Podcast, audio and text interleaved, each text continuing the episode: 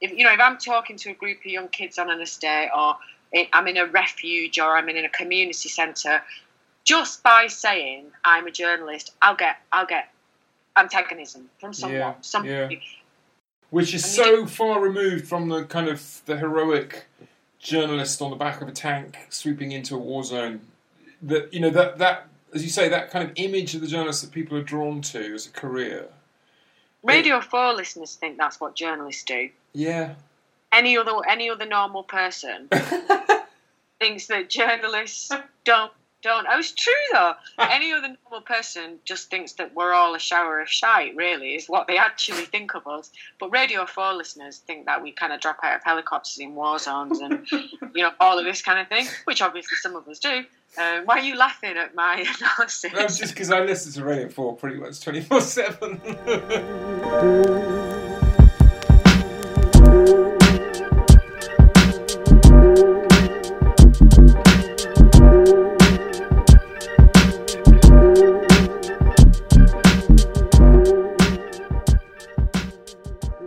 the Media Democracy Podcast with me, Tom Mills. I'm at TA underscore Mills on Twitter, and I'm joined as ever by Dan Hind, Hello! Who is at Dan Hind on Twitter. This week, we will be bringing you the first of a two part interview with a filmmaker and broadcast journalist, Sarah O'Connell. Um, we're going to be discussing, amongst other things, the lecture by Jon Snow, which we discussed briefly on last week's show. So maybe we should start before we go to the interview, Dan, with a little bit of background on, on Jon Snow's lecture. Sure. So, uh, on 23rd of August, uh, Jon Snow delivered the McTaggart Lecture uh, at the Edinburgh, Edinburgh Television Festival. And this is a kind of annual um, keynote speech, really, for the industry as a whole. whole.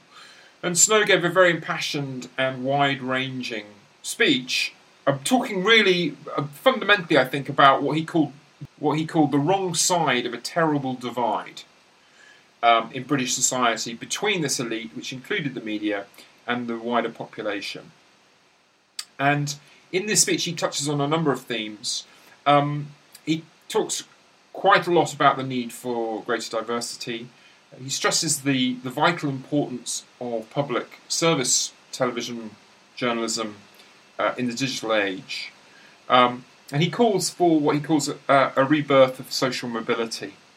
Um, now, one of the things that's interesting about his his lecture is that he the, the style really is one of um, moral exhortation. He wa- he wants to encourage the elite that he feels he's part of and who whom he's addressing, um, uh, and urge them really to uh, to to raise their game to to do better.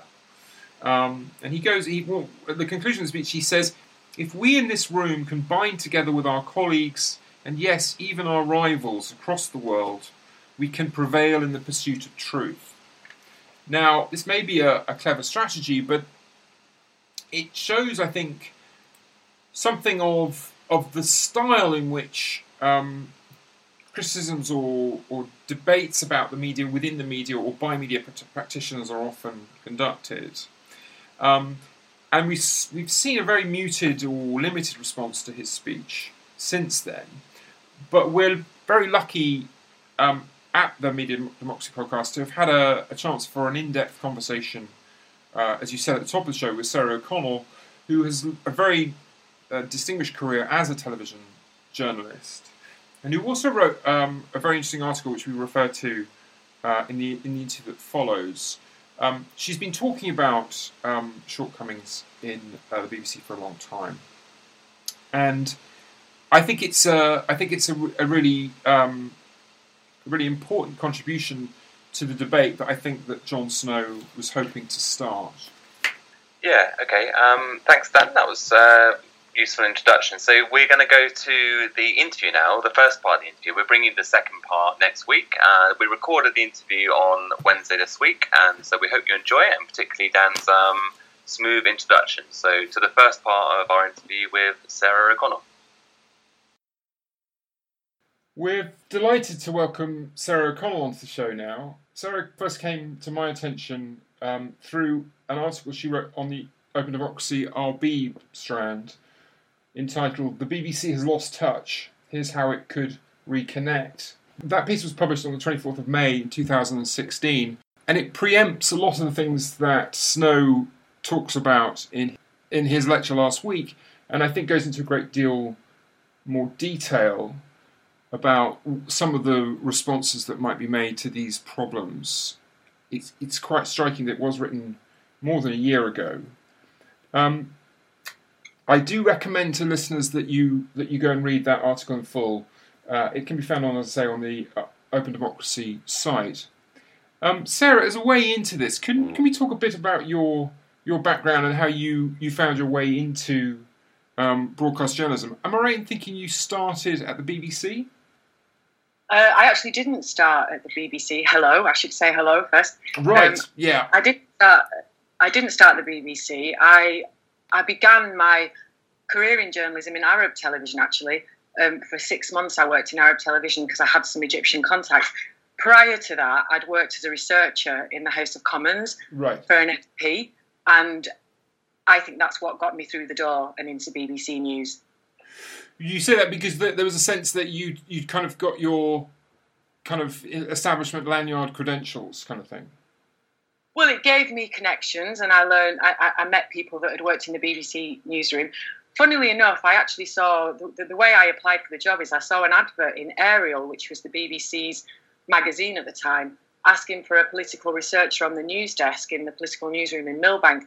I applied for the job. I was given an interview. I was boarded, which is BBC speak for three or four people, board you at the interview. I was given the job, and it was only afterwards that I realised how unusual that process was. Because lots of people, when I started the job, were saying to me, Who do you know in the BBC? And I realised very quickly that the reason they asked me that question was they were really asking me, Who's got you this job? And so when I used to say to them, I applied, I, I didn't know anyone. I was boarded and interviewed. Every single time I would say that, I was greeted with shock. That's, I mean, that's pretty extraordinary from the outset, isn't it? Well, I, I didn't realise at the time of going through the interview process, I thought this was a perfectly normal process. It was only afterwards that I realised it wasn't.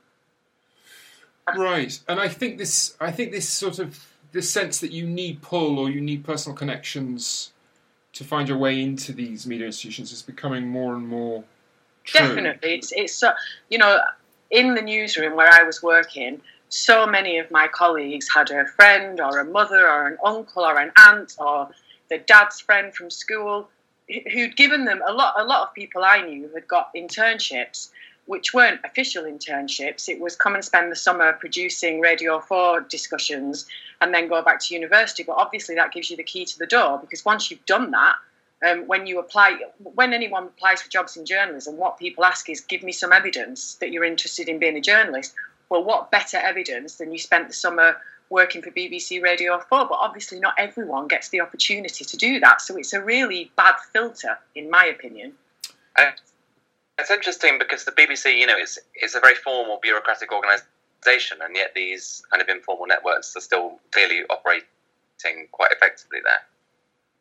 I would say that they're the only networks that operate effectively. I mean, how many times do you see a job advertised on on the you know in the Guardian website for a BBC broadcast journalist? And I know the BBC do advertise jobs externally on their own website, but they don't go very much further than that. And I, I know personally that a great number of jobs, particularly freelance jobs, are, are given to people's friends. I, I, I know this happens. I I want one of the things you you mention in your article for Democracy is quite soon on arrival, I think, at the BBC. You said, well, there's a really interesting story about uh, what's going on in the Commons with the expenses yeah. system. Can yeah. you talk a little bit about that and, and, and the response to it? So I, I, was working in Parliament, administering MPs' expenses, and obviously witnessing what was happening with MPs' expenses. It wasn't specific to any one MP; it was a completely general thing that everybody was billing for all kinds of things. I went and worked for Arab Television for a few months, and then I joined the BBC on the political news desk, and it was one of the first stories that I pitched.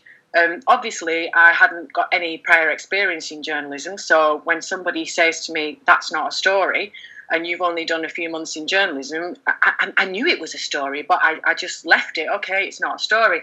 But I'd gone to the news desk and pitched and said that I knew that MPs were going out having what I considered to be very extravagant lunches, costing hundreds of pounds, taking colleagues, researchers, you know, people that they were meeting and doing business with, um, and and they were billing it all through the expenses. I knew I knew about bathrooms being refurbished on expenses, all the stuff that came out years and years later.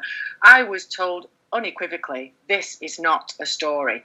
MPs have to eat. And I, I knew it was a story, but if, if your editor tells you that's not a story, that's the end of that. And of course, 10 years later, I saw it all come out. And it interested me on another level, that story, because Heather Brooks made a comment at the time. I mean, she got very little credit for the story, to be fair, because everybody else got credit, but it was her, it was her story.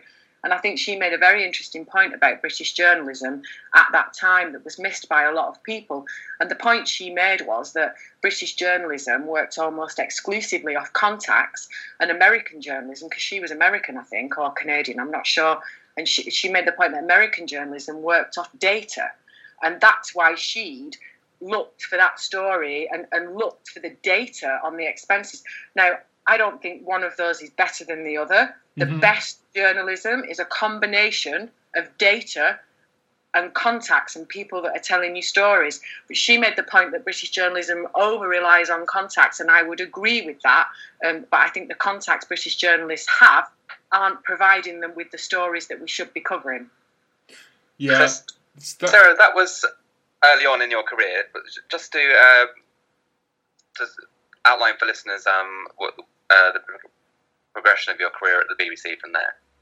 So I worked originally. I, I began my career in the BBC in news planning, um, which was in the press gallery, pl- planning the news, basically the political news.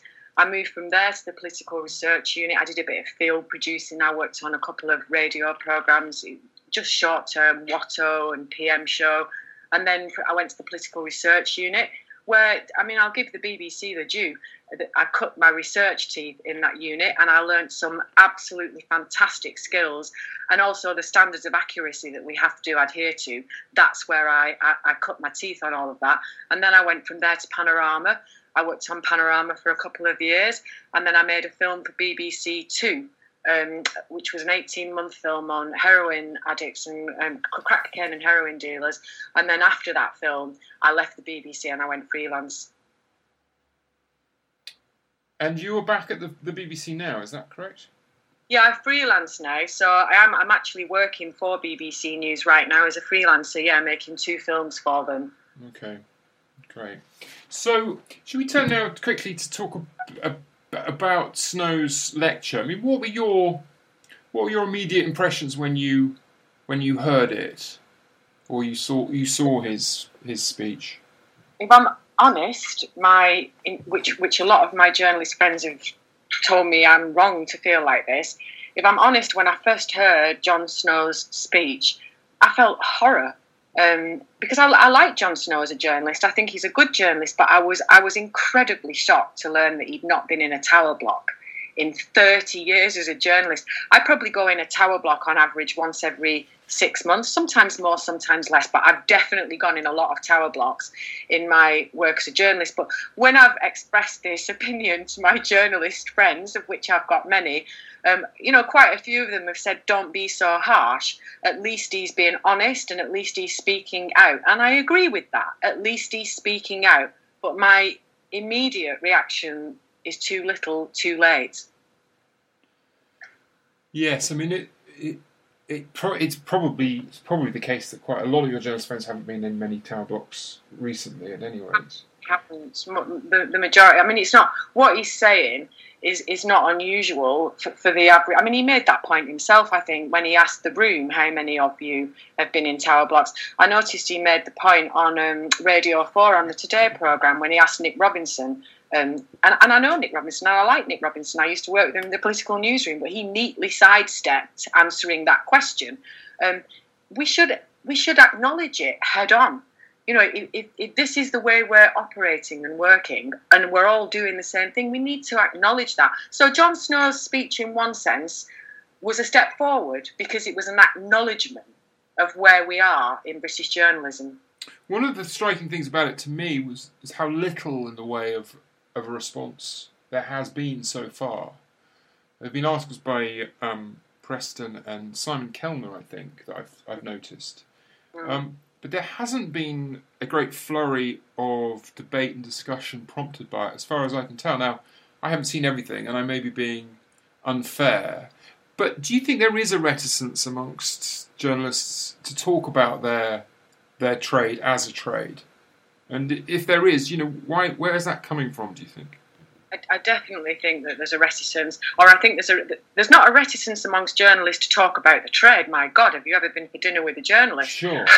To you all night about what they do for a living. They're quite happy to tell you all their glamorous war stories or their drugs and heroin and prostitute stories. That they're not reticent to talk about that. What I think they are reticent to do is to address their own privilege and to acknowledge that a newsroom that is full of privately educated, wealthy people, that's not a fair representation.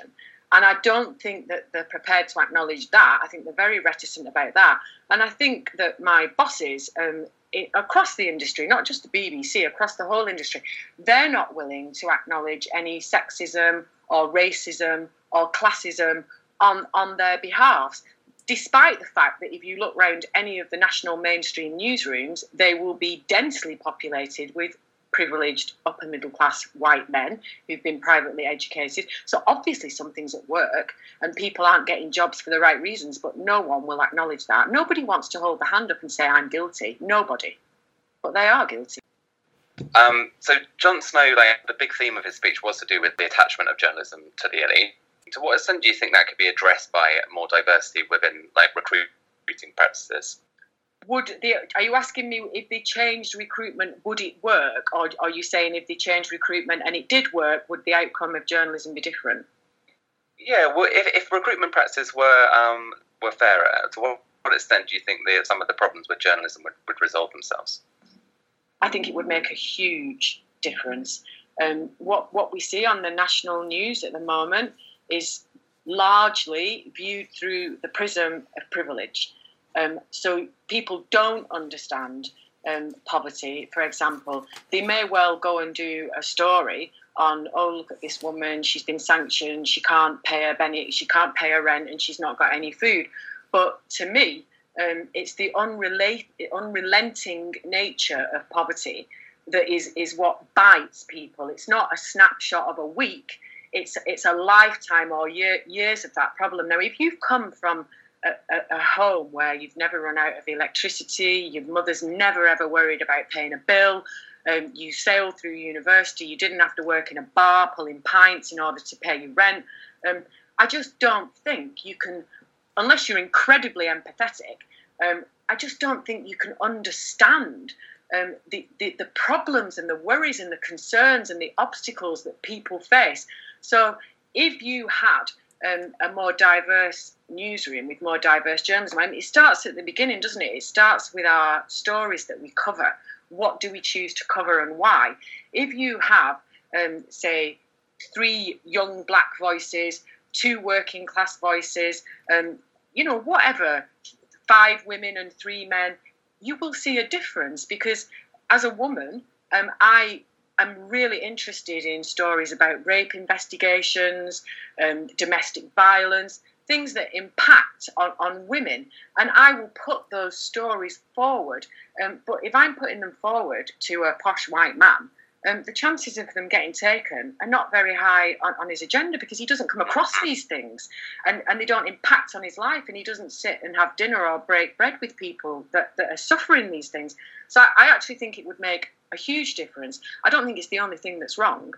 Um, but it's one of the things. I, I mean, I, I, would jump in here as well. In that, I mean, I, I think demography. Just listening to you talk, I think demography, as it were, you know, background does really matter. I I vividly remember having conversations 10 years ago with, with book editors about the housing market and how dysfunctional it was becoming and, and how we needed to commission some books about what was going on in housing. And these were people who bought houses 20 years before yeah. in London and were sitting on huge kind of paper asset gains. And I yeah. could just see the incomprehension in their eyes. They were like, I'm, I'm, I'm sorry, I don't understand why you think housing is a problem. And um, About years ago, I worked for The Guardian, and one of the senior editors at The Guardian, and there's many senior editors, so I'm not naming anyone in particular, put their hand on my arm and said, Let's face it, darling, we've all paid off our mortgages. Now, I've not paid my mortgage off. yeah, I'm lucky enough to have one, yeah, um, which puts me in the privileged set anyway, considering I live in London, but I've not paid my mortgage off. I've got a good 10 years left on my mortgage. And it, it just, I've never forgotten this woman saying it to me because I, I just thought, You actually believe that? yeah. Like, you actually believe everybody's paid the mortgages off. Not true. Um, most people don't even have a mortgage. But that was the bubble that she lived in. Yeah, I mean, you know, the last few months there has been much more focus on on the, you know, the, and actually, to be fair, in the last couple of years, but it it's been blindingly obvious if you've been a relatively young person living in London that that the housing market in London is broken. But I think a lot of the people who are making decisions about coverage are home kind of they feel they're home free, so it just simply does not feature as a as an issue. So your I think you know your point about editorial you know, diversity of views is yeah, it, it, it is crucial in some ways. It's, You- it's massively important because if you're in an editorial meeting and you're the lone voice, so if you're if you're in the meeting with ten journalists and say it's Panorama, for example, Yeah, and there's you know, 20 of you sat around and it's like, right, pitch stories, everyone pitch stories. If you're the lone voice, it's much harder to persuade the editor that this is a story. If there's if you say something and two or three people are like, yeah, that's a good idea, that's really happening, you, you're winning. You, you know, you've got his interest. If you're the only person saying it, he doesn't think it's a story. no, you're right, and we are you know we are we're sort of herd animals, aren't we? So. You know, Yeah. unless you're saying something that does resonate with people quite quickly, they'll be they will often think, actually, you know what, I'll bite my tongue here. I don't want to. I Yeah, and editors are human beings as well. They've got jobs. You know, they don't want to commission stories that aren't relevant. Um, and they are relevant, but they can't see that. I, I, I don't think there's as much. Um, I I don't think it's malevolence on behalf of the bosses. Mm. It's just it's not their world. I And think so would you cover it? I think as well. I mean, there there's an issue around the you know the the the status, like the rank of people in, in a meeting and their backgrounds.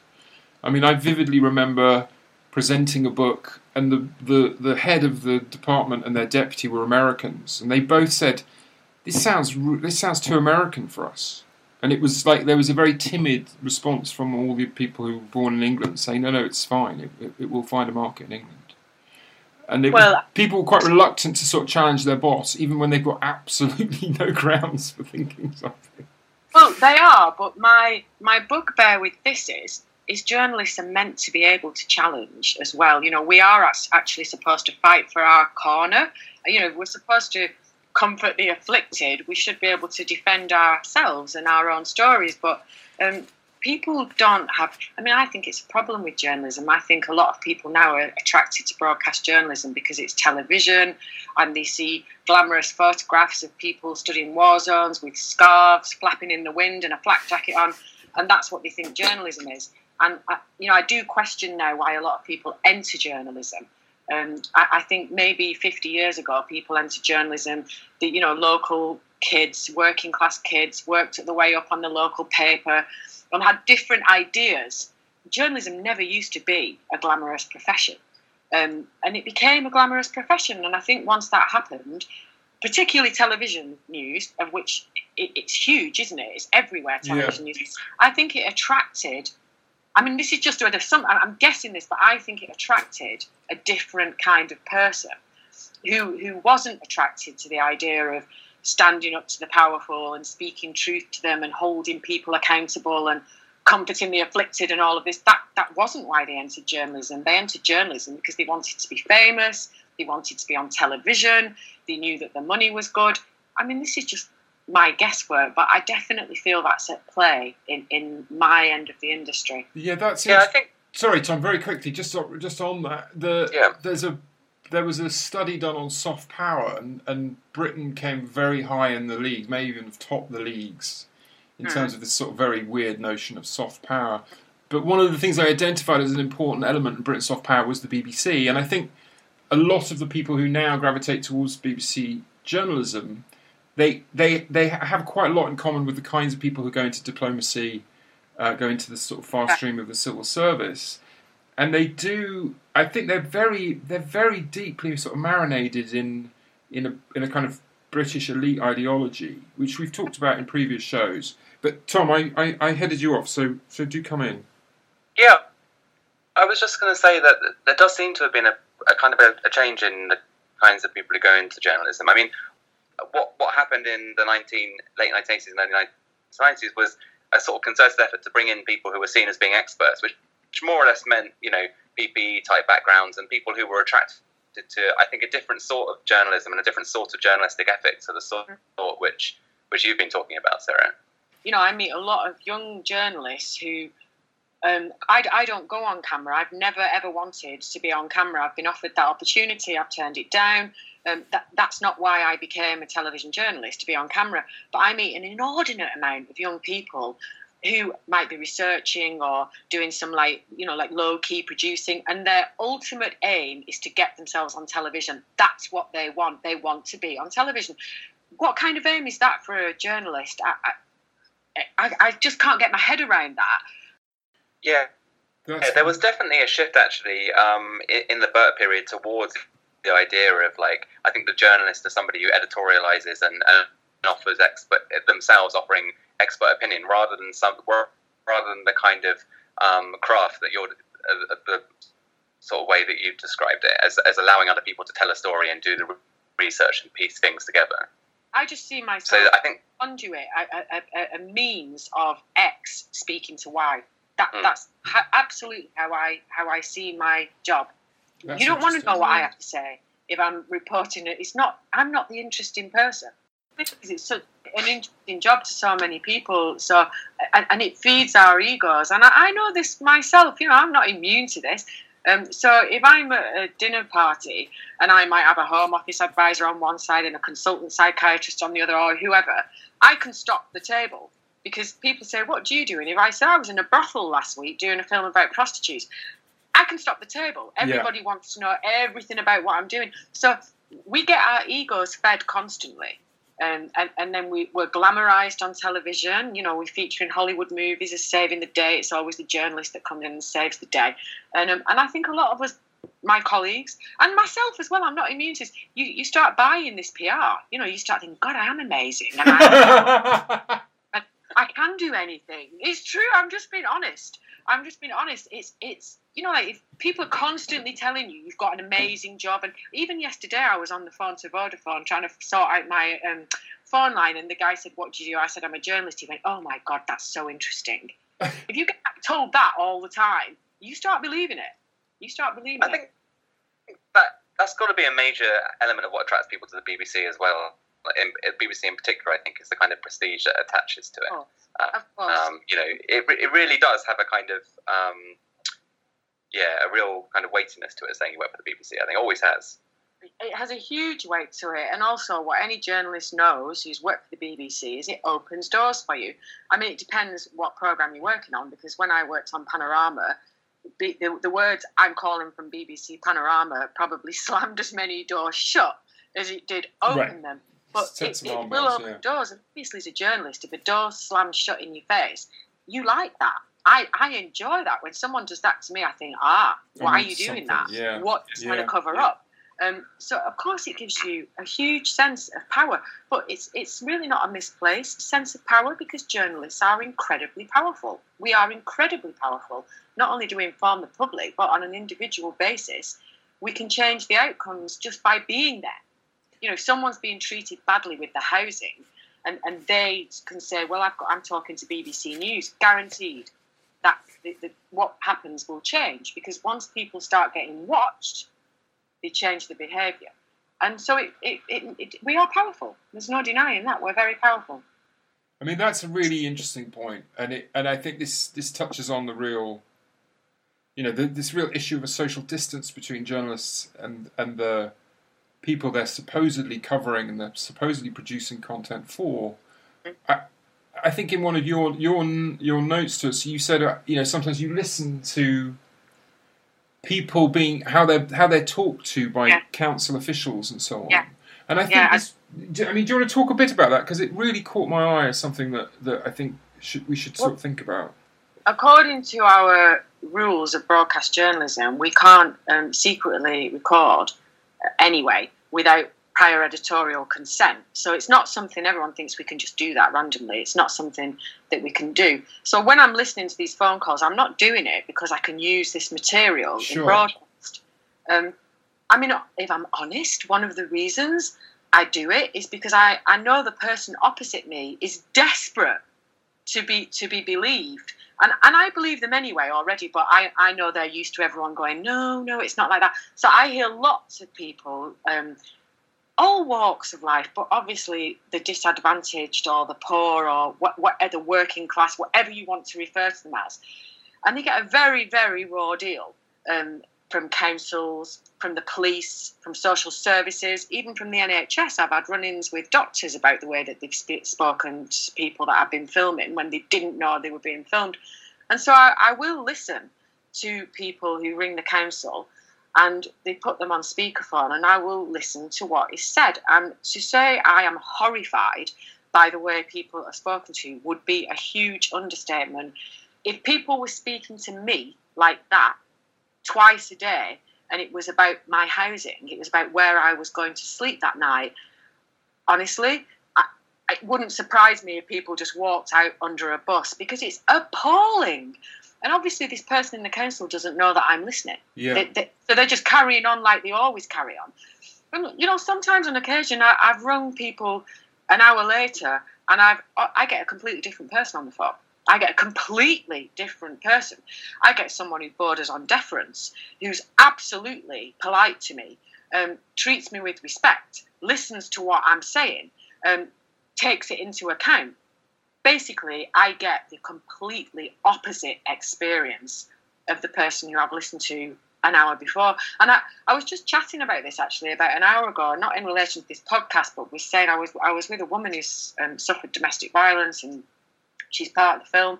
And she was talking about this, and I was telling her that sometimes I listen to people's calls, and that I think it's cathartic for people because once they know I know, once they, they, they can see I've heard it, they know I understand. They, know that I'm not going to judge them. I'm not going to say, well, is it really that bad? Are they really that rude? Right. Um, well, I maybe know you're, maybe you're being a bit paranoid, right?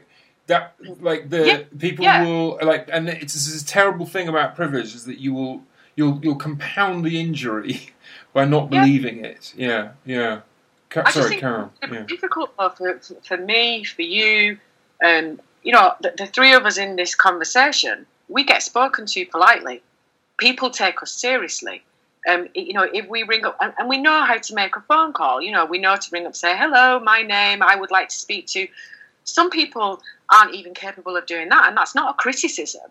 You know, some people are so broken and Yeah. frightened and scared and vulnerable that they don't even know how to find the number for the council. What once they found the number for the council, they, they can't put a sentence together, and that is not a criticism.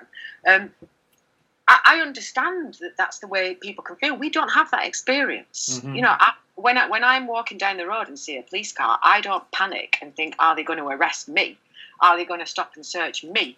Um, pe- people have a completely different experience to the ones that you, um, me, all of us. I mean, Jon Snow's point about we are the elite is a good one.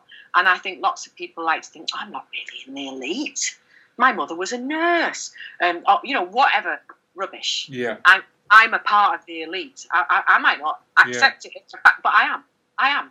And, and we I need mean- to accept that. We need to accept that we're a part of the elite. And before we do that, we need to accept that the elite exists. It's a good good rule of thumb, isn't it, to think how am I how am I treated if I walk into a letting agency or you know a, a public services office? Like, Mm. how do people treat me? And as you say, if you're treated like a human being and you're treated like r- as a rational agent, you're probably quite privileged because an awful Yeah. lot of people walk in there and they are treated like a nuisance. And and actually, I've seen people where they realise that they can, they treat people with straightforward contempt. I've seen that Yeah. many. I've heard it. I've seen it. Yeah, I've seen it when people have no idea because I don't volunteer to people quite a lot of the time the knowledge that I'm a journalist. If I'm in a benefits office or right. I don't lie because I'm not allowed to lie. Um, so if someone asks me straight out, "Are you a member of the press?" I would 100% say, "Yes, I am." I never get asked, "Are you a member of the press?" I get asked, "Are you a key worker?" Are you a social worker? Are you in health services? I have never been asked in my entire life, Are you a journalist? Well, that tells you one thing is that none of these um, professionals in, in, in these organisations and agencies expect this young gang member or this young victim of domestic violence to walk in with a journalist because they don't even ask me if I am a member of the press. That's the last thing that Yeah. they would expect, Yeah. which is to show that no one's doing it. You know, that should be the first question that hang about Is this a member of the press? They never ask me. Never, never ask me. So I will stand and witness things that, and sometimes, of course, later I'll ring up and go, by the way, I'm a journalist. And then you feel silence come at you down the other end of the phone because this person realizes what they've done. Yeah. Some people, some people are, are, are wicked to people just because they can be. I think sometimes. Um, now this brings us, I think, neatly on to um, a couple of the things that you talk about, both in the article and um, uh, in a later note you sent to Tom and I, ab- uh, about the ways in which you think the practice of broadcast journal, j- journalism might be changed. You, you talk a bit about the idea of sort of developing new kinds of knowledge through um, through mentoring, through uh, having an open door kind of drop in um, function, and, and by going out on the road. Can you talk a bit a bit more about these ideas and, and how you've seen them in operation in other contexts? Well, the, as far as the mention, I mean, I've thought about this for years. I really have, and I spoke to a few people about it in various, you know, MPs and this, that, and the other, and got positive vibes back. I, I, I accept that there's a disconnect between national mainstream news journalists and the working classes, it, for want of a better description. And I also accept that national journalists, news journalists, they don't they don't know how to change it. i- i- what I think. They don't know how to go and speak to people, and even if they've got the will, they don't know how to do it. They don't know where to go and who to link into, and they're a bit scared. They might get a bit of abuse or be intimidated. So I've always um, thought that journalists should mentor. So a, so a lot of what I do in my job um, is if I'm interviewing a gang member or um, someone who's homeless or things like that, during the making of the film or the, whatever it is I'm doing, I, I won't influence the outcome because that's not my job to influence the outcome. My job is to record what happens and, and to have it representative of what happens in normal life. But as soon as I finish doing that, um, if this young lad or young woman, you know, says to me, "I've got a real problem with the housing. They've sent me an eviction notice. I can't get um, a lawyer. There's no legal aid," then I then I will step in and I, and I'll try and help. And and that might just be ringing one of my lawyer contacts, ringing one of my housing lawyer contacts, and saying, you know, like I've got this case. Do you think that you might be able to help? Or it might be me walking into a a, benefits meeting, a ben, the benefits agency, and standing next to someone and, and helping them get benefits. Just just my presence there can change the outcome. And I, I'm speaking as my presence, not as a journalist, but as someone from the middle classes who's articulate, intelligent, obviously educated. And I, I do this. I don't know. I probably do it at least at least once a week. I'll, I'll do something like that. I write references for kids that can't get references. They've never had proper jobs. They need a reference to get a job. I do all of this kind of thing. I really, really think um, that BBC News should think about this. And I, I don't see why um, that the journalists can't take up this kind of mentoring. I'm only talking about like once a month, this kind of commitment. Um, what the journalist gets out of it, I mean, it's quite obvious what the young gang member or the homeless person gets out of it. Um, but what the journalist gets out of it is a completely different level of understanding of the problems that these people face. Because most of the people that I interview and work with in films, they don't just have one problem. They don't just have a housing issue. They will have the whole myriad of, of issues that are related to being Yeah. poor, um, homeless, abused. They'll have the whole range. And I think as journalists, when we approach someone and say, right now I'm making a film on domestic violence, and I, and I meet a woman, what I'm interested in for my film is her domestic violence story.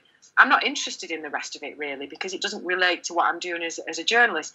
But I, I think I think we we miss that so regularly. We miss that understanding.